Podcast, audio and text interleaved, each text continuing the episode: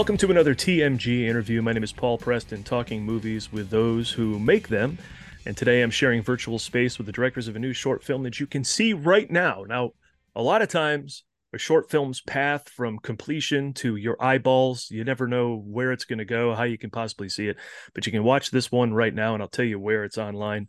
Uh, but more on that later. But for now, more on the film itself. The film is Eco Hack, and I'm here with the co producers and co directors, Brett Marty and Josh Izenberg. so, just for the folks who are listening and not watching this on YouTube, uh, Brett, why don't you go ahead and say hello to the people so they can gauge your voice? Hey, nice to be here. Outstanding. And Josh. Um, okay, this is Josh. That Good is Josh. To be here with you, Paul. All right. So whichever one of you would like to take the the reins on the first question, obviously as the co-directors and co-producers of this film, you are much more qualified than I to tell the people what Eco Hack is about. Uh, so please tell us and who is Tim Shields? Well, uh, uh, Tim. Well, let me start with Tim. Um, Tim Shields is a tortoise biologist who lives uh, half the year in the Mojave Desert, um, east of LA and he has been uh, working to try to save uh, the desert tortoise for 30 40 years. Um, he's sort of devoted his entire career to this creature. Um, the film catches up with tim uh, in a particular project that sort of started in the last 10 years where uh, tim um, you know, who's who, he's tired of watching the tortoise population in decline. These tortoises have been under threat from a whole variety of different adversaries, from disease to uh, uh, burgeoning human population encroachment, um, uh, all sorts of things. But the latest threat is uh raven population that's really gone out of control in the desert thanks to um, uh, human populations that sort of brought along our trash and our compost and all these things that sort of help the raven population thrive. Um, well, these ravens love to eat baby tortoises. Um, they've been a major threat, and Tim is trying to figure out um, how can he uh, stop being the biologist who is, uh, as he says, quietly taking notes in the catastrophe, and how can he intervene and do something to save the tortoises um, and deal with this raven threat. And uh, the film is really about what he does, and he uses technology and imagination and kind of crazy out of the box thinking to deal with these ravens and um, create, if you will, a template for how biologists and engineers and conservationists might intervene uh, on behalf of other species under threat all over the world. So that's the story um, in a nutshell. Happy to kind of get more into it, but that's the high level view. Well, I'm super impressed that he doesn't kill them. You know, he yeah, doesn't set yeah. out to kill the ravens. I mean, out here, uh, there, it's been in the news in Los Angeles that they're going to start controlling the mule deer population in Catalina by just flying over with a helicopter and picking them off. And there's got to be a better way. Maybe one, of course, could be controlling the human population first. Right. But uh, but yeah, so I was pretty impressed that he does that.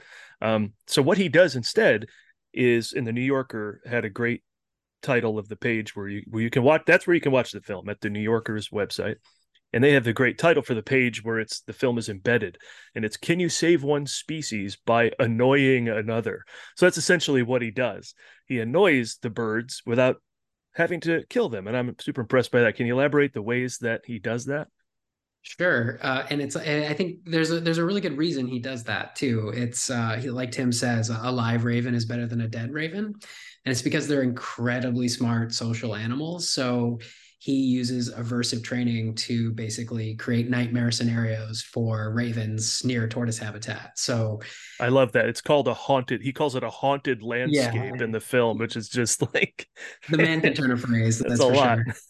Sure. yeah, and so he does this just uh, with lasers and exploding tortoise shells and drones and all all sorts of funny tech tools. Um, and the idea is that the ravens teach each other and they interact. So when one you know gets sees this bright laser cannon being fired at them repeatedly in the spot they they learn from each other. And if you can see even in the film when one raven takes off and is like worried oh i saw something. And even if the others didn't see it they're like oh there's something to panic about. We better panic too. So that's his philosophy that even though the these ravens shouldn't be there and they wouldn't be there without human encroachment out into the desert they um you know they can they can learn from each other so he doesn't have to teach them all or kill them and in fact the live ones can teach each other so he doesn't have to train every single raven to stay away from this land they can they can learn from each other Yeah, when the Ra- the Raven's smarter than a person in a horror movie. It sees the haunted house and goes, "Well, we're out of here," right? As opposed yeah, to hanging totally out true, totally true, longer than they should. Right. Um, so how does the New Yorker then become your distribution uh, platform for this film? Did you team with them beforehand, or did they find you and then want to profile the movie uh, after you made it? Well, we had a pre-existing relationship with them before, so we'd done uh, another film called The Fiddler with them back in 2018, um, kind of at the beginning, uh, very early in their kind of uh, showcasing of documentary films, and they do a lot more of that now. So we we'd worked with them before, and we'd uh, finished the film just about, and then reached out to them like, "Hey, we're we're about to finish the uh, the film, looking for a, a platform." and um, for someone to to basically get it to a wide audience it's it's important for I, we do these stories because we want them to have an impact especially for shorts there's you know uh, not that many places where short films can live and people watch them so we want people to hear what tim's doing and to be inspired by it and hopefully think about conservation a little differently and and and really kind of eh, kind of approach climate stories with like a, a, different in a different way when we we intentionally wanted to make this one you know not not gloomy and and full of dread but kind of fun and funny and inspiring. Yeah so and i noticed uh yeah that there was a previous short that you had made brett that was involved with the new yorker and and josh i believe you made one that was aligned with the new york times and i'll be honest with you as much as i watch movies the whole using a print publication to find a short film model is kind of new to me. So eh, you say it's a it's a thing and it's out there. So how does that all work? Or I guess explain that whole uh, situation to me. You know, the ecosystem that we're in. I'm not going to get all the exact dates right of who started doing what when exactly, but like my understanding of it is, you know, in 2013. 2012, New York Times started doing this OpDoc series where they'd commission or license uh, short documentaries from filmmakers that sort of aligned with their opinion section, like it was somebody's point of view. And that was successful. And that was like a whole new way for short films, short documentaries specifically, to reach wide audiences. And um, I think um, a lot of other, uh, you know, what you'd think of as print publications have have done their version of that. And so, like the New Yorker, um, LA Times has a documentary series. Uh, um i the list is going to go on i'm gonna i'm not going to be able to name everybody but it's just it's different than what we sort of where where were short films prior to that i don't know there wasn't necessarily um a lot of online venues for short films and that's sort of been a problem because short film is a great medium but uh, there just wasn't a lot of space for them and so like there's a lot of people who are getting into the short um documentary programming world now who weren't there before and hopefully that trend continues. And so the New Yorker, um, they make a lot of they they um, make make license, acquire, distribute um, a lot of short films, uh, fiction, animation, and documentary. So um, we've worked with uh, different organizations in the past, but it's just served as a great opportunity because you know HBO, uh, Netflix, Amazon, they don't have they don't necessarily have you know they may only have so much room for for short content. So it's good there's other players in the game now, and hopefully we just see more and more different opportunities for short filmmakers. Yeah, sometimes they go online and they can get lost, you know, in the muddle of five billion things to watch on on YouTube or whatever. Yeah, yeah, it's tough to just put something. I yeah. think people maybe have thought, you know, in the past, oh, you know, if you you put something really good on YouTube and just it'll like get legs and go viral, but like it's really God, you know, I don't think it works like that. You need some, it's very helpful to have somebody supporting you. Yeah. In doing that. So. Give a shout out to Vimeo Staff Picks as one of the early places that was able to draw attention to short films, both narrative. Oh, that's true. Yeah. Yeah. Where it's like, oh, if you go there, you know that they kind of curate high quality. So you're, you really, and they have really good taste. So they uh, basically anything you watch there is, is going to be pretty good. Well, twist my arm to get a new uh, way to watch shorts. I mean, I have a, an LA Times subscription. Uh, so I guess I haven't thoroughly investigated that to see what's in there that I could watch as well as read. So Tim teams up uh, with Frank Guercio, right? Yeah. Uh, who uh, rightfully calls himself like the Q of of uh, Tim's James Bond because they make these wacky contraptions. They have cool names like the Techno Tort and the Blastolux. and I love the gadgets. And again, just also because it's a bloodless way of of changing the uh, atmosphere and keeping the turtles alive. Um, so let's look at some of them. Egg oiling. What is this? I mean, I know what it is, but for those who want to get clued into the to the short, what is egg oiling? Egg oiling is uh, uh, literally putting oil on raven eggs before they hatch, and they don't hatch. So um, bloodless, sort of. I mean, ravens, yeah. Well, I guess you know, uh, the ravens aren't going to.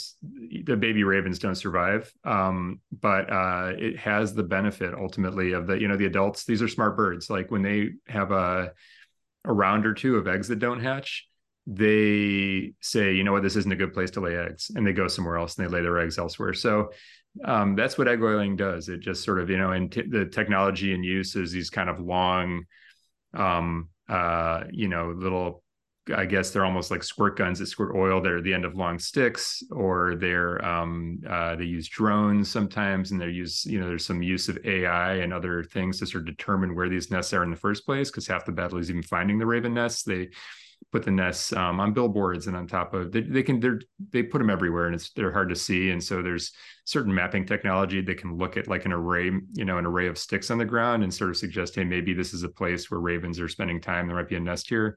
So you know tim and his group go out during nesting season and they try to oil these eggs and uh, get the ravens to go somewhere else to lay their eggs. Laser pointers like I'm annoyed yeah. by laser pointers. I guess it really bothers ravens. yeah, I wouldn't really think of it as a laser pointer because it, it's like a class four laser as as oh. high power as they come. So it'll blind you in a few seconds if you if you if it's in your eye. I guess a laser pointer would too, but it would just probably take longer. But they're very bright and they go a very long way. Um, and so what they have is a basically I like to think of them as laser guns, laser cannons, and they they look like it too, um, intentionally because they I think they're both pretty big fans of sci-fi and that sort of thing. So um, they'll go out to a uh, you know a valley with a lot of ravens and they can you can fire it. Josh and i got to do it a couple times. It's it's kind of like a video game. It's super fun. And uh, if you just fire it a couple of times uh, the the ravens will just leave. They feel like something's wrong. They don't like it um, and once I think Tim said that we don't exactly know how ravens perceive it, but it's it's not like a flash of light like it is to us. There, for for whatever reason, to them, I think the theory is it looks like a giant glowing piece of re- rebar flying through the sky that, that, just like doesn't feel safe to them.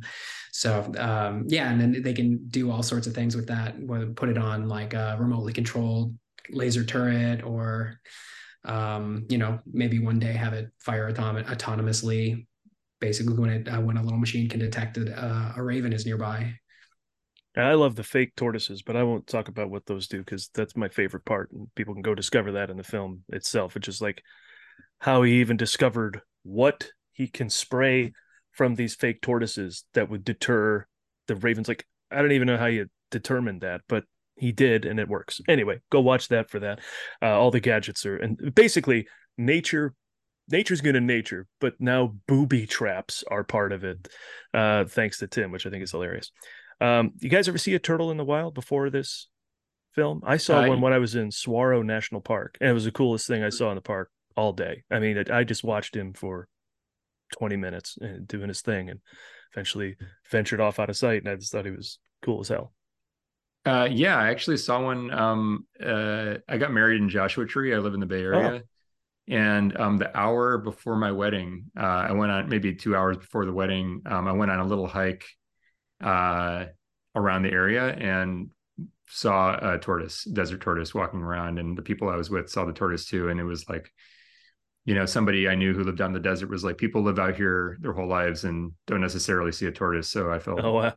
pretty lucky. You know, you know I've like never seen out there. I've never seen the bighorn sheep. They keep giving you signs about, oh yeah, look out for bighorn sheep here in Joshua Tree. Nope, never seen them. Yeah, it's crazy. It's crazy how animals are so good at hiding from humans. You know, it's it's kind of shocking. That there's not that many of them left. That too, well, yeah, probably true. Yeah, but speaking of that, so I love stories from the trenches with Indian short films like this. Um, what are the setbacks you guys had that you had to pivot or change things up because it could be animals. Oh, these animals are going to be here. We're going to do this big thing. Well, the animals aren't there. They decided to do whatever they wanted to do. Uh, they are not aware of our shooting schedule, or perhaps weather was unkind because you got the desert to deal with. Uh, anything that you can share?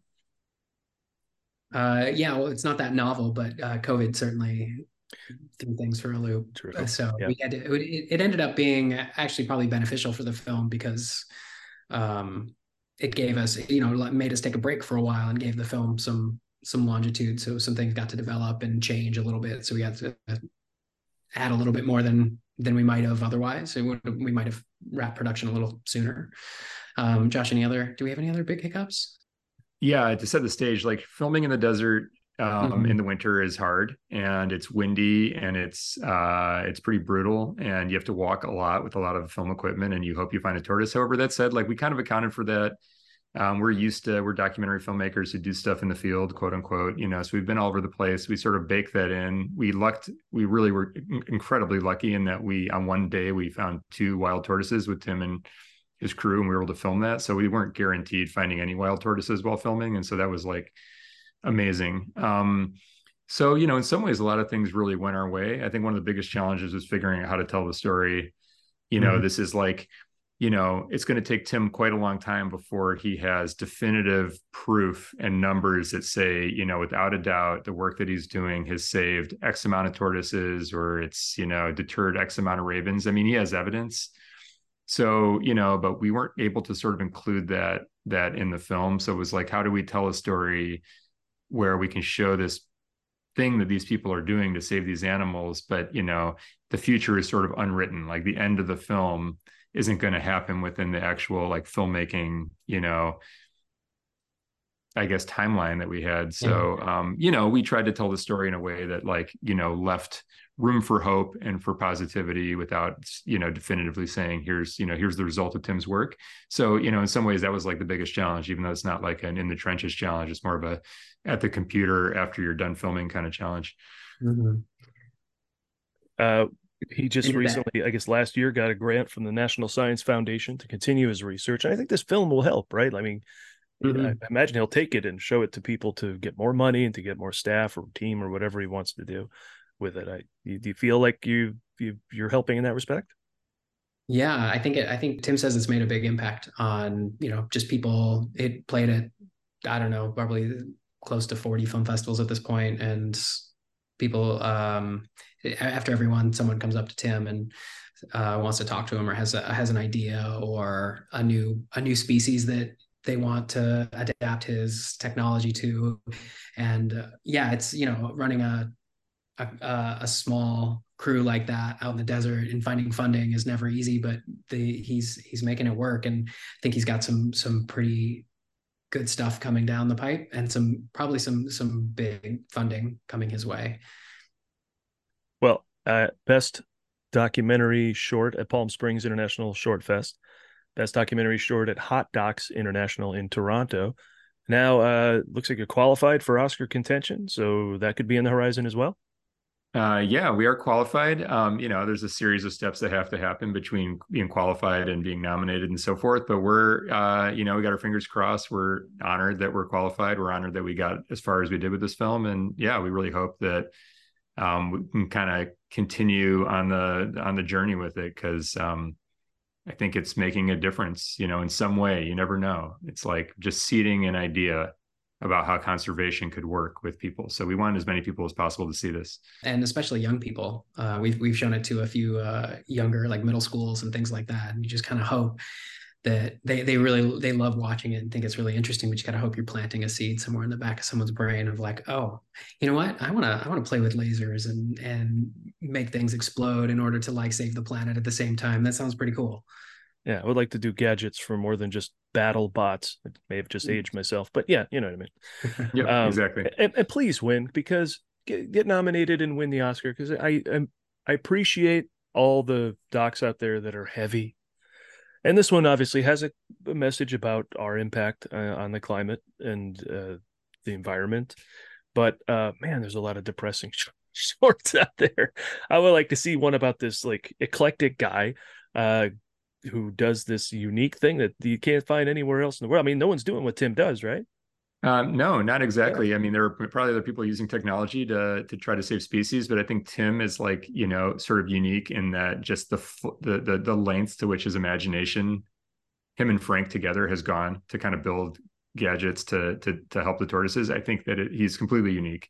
However, um, what he's doing, you could like transport that to so many different um, conservation issues all over the world. Like every species is under threat by something else could use a Tim yeah. and a Frank. So, you know, our hope is like there's biologists out there who are like, huh, you know, maybe there's a version of the exploding technotort or the Blastolux laser gun that could help me save, insert threatened species here, you know, whatever yeah. it is. And so, um, yeah, that's what, you know, we really, to, to your point about um, depressing documentaries, you know, I mean, we you know with all due respect to those films because there's a lot of depressing things out there yeah. we're not totally convinced that um depressing people gets them to do anything. Uh you know it can be pretty paralyzing. So you know our theory right now and our hope is that um a fun um inspiring approach to a conservation problem can you know actually galvanize more action um, so we'll see, but uh, that's that's our that's our position. So that's Tim's position too.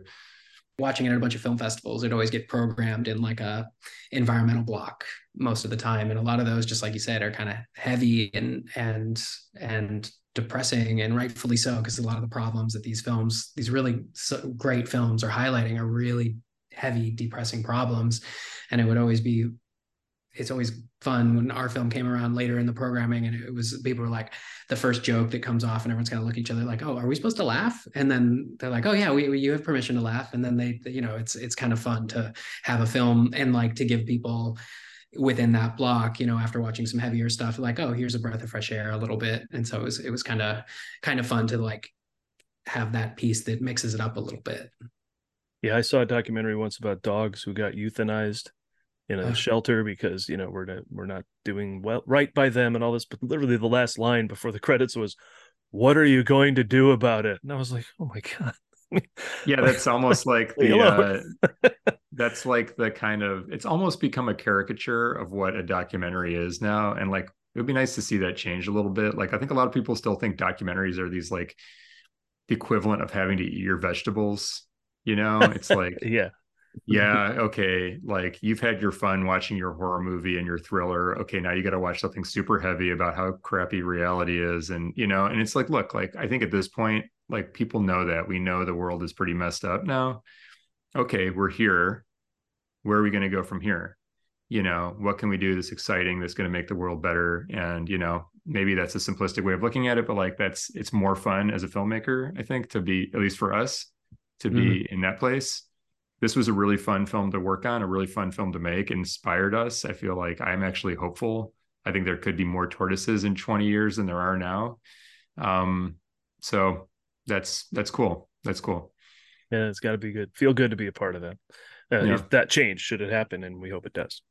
Yeah. Uh, but before I let you get, uh, gentlemen go, I do ask this question of everybody. It's the worst question of all time.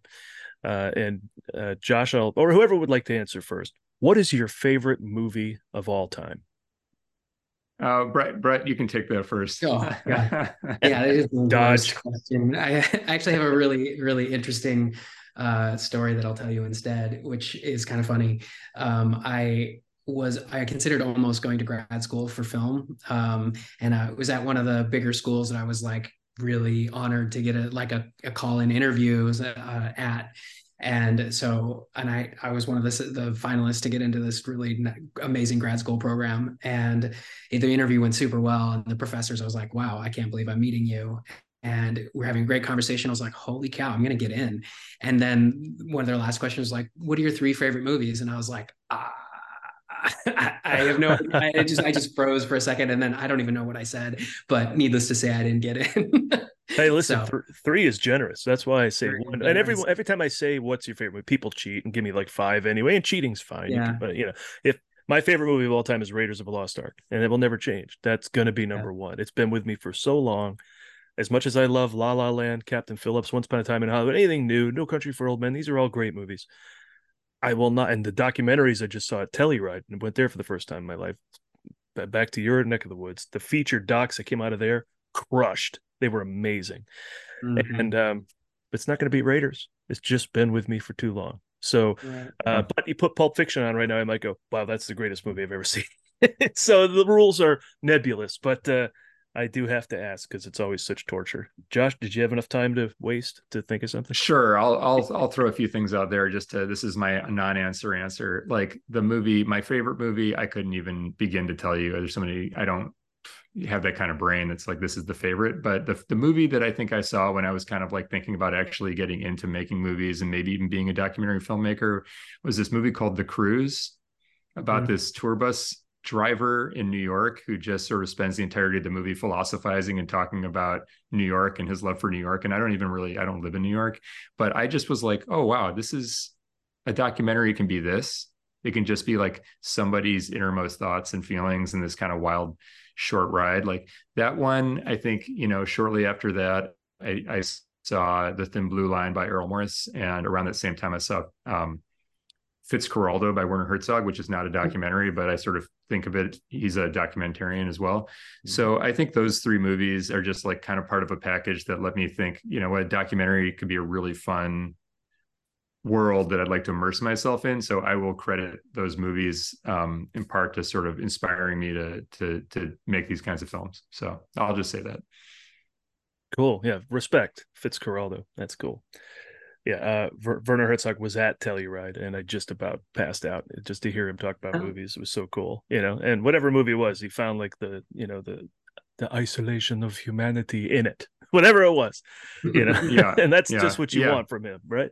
Yeah, he's having adventures and um, you know, uh, making movies at the same time. I think like Brett and I aspire to like, you know, we like the idea yeah. that like the filmmaking process is going to take us into some sort of extreme environments, maybe not Antarctica, but like you know, maybe the middle of the desert, maybe the jungle somewhere. And so we've had a little taste of that, and that's been that's been a really great part of doing what we do. Well, uh, gentlemen, that's uh, I appreciate you getting making the film first of all, and I appreciate that we can all see it. So let me tell you where. Just go to the New Yorker's website, and the the the length of it is like newyorker.com slash uh, what did I say? Can you save one species by annoying it? Basically, just search it. If you search eco hack at the New Yorker, pops right up, and you can watch it immediately. Um, thanks to Brett and uh, Josh. And uh, if you want to follow everything that the movie guys are up to, Twitter at the movie guys, Facebook movie guys, Instagram the movie guys, all that, plus YouTube, iTunes, everywhere you can find audio podcasts. We're there. Any other plugs you want to give me, uh, uh, social media or anything like that? Look up EcoHack. You'll find yeah, us. You will find Tim. You'll find the movie. Um, yeah. So yeah. Cool. And of course, you can follow everything we're up to at themovieguys.net. Thank you, gentlemen. Right, okay, thank you. Yeah, really appreciate it.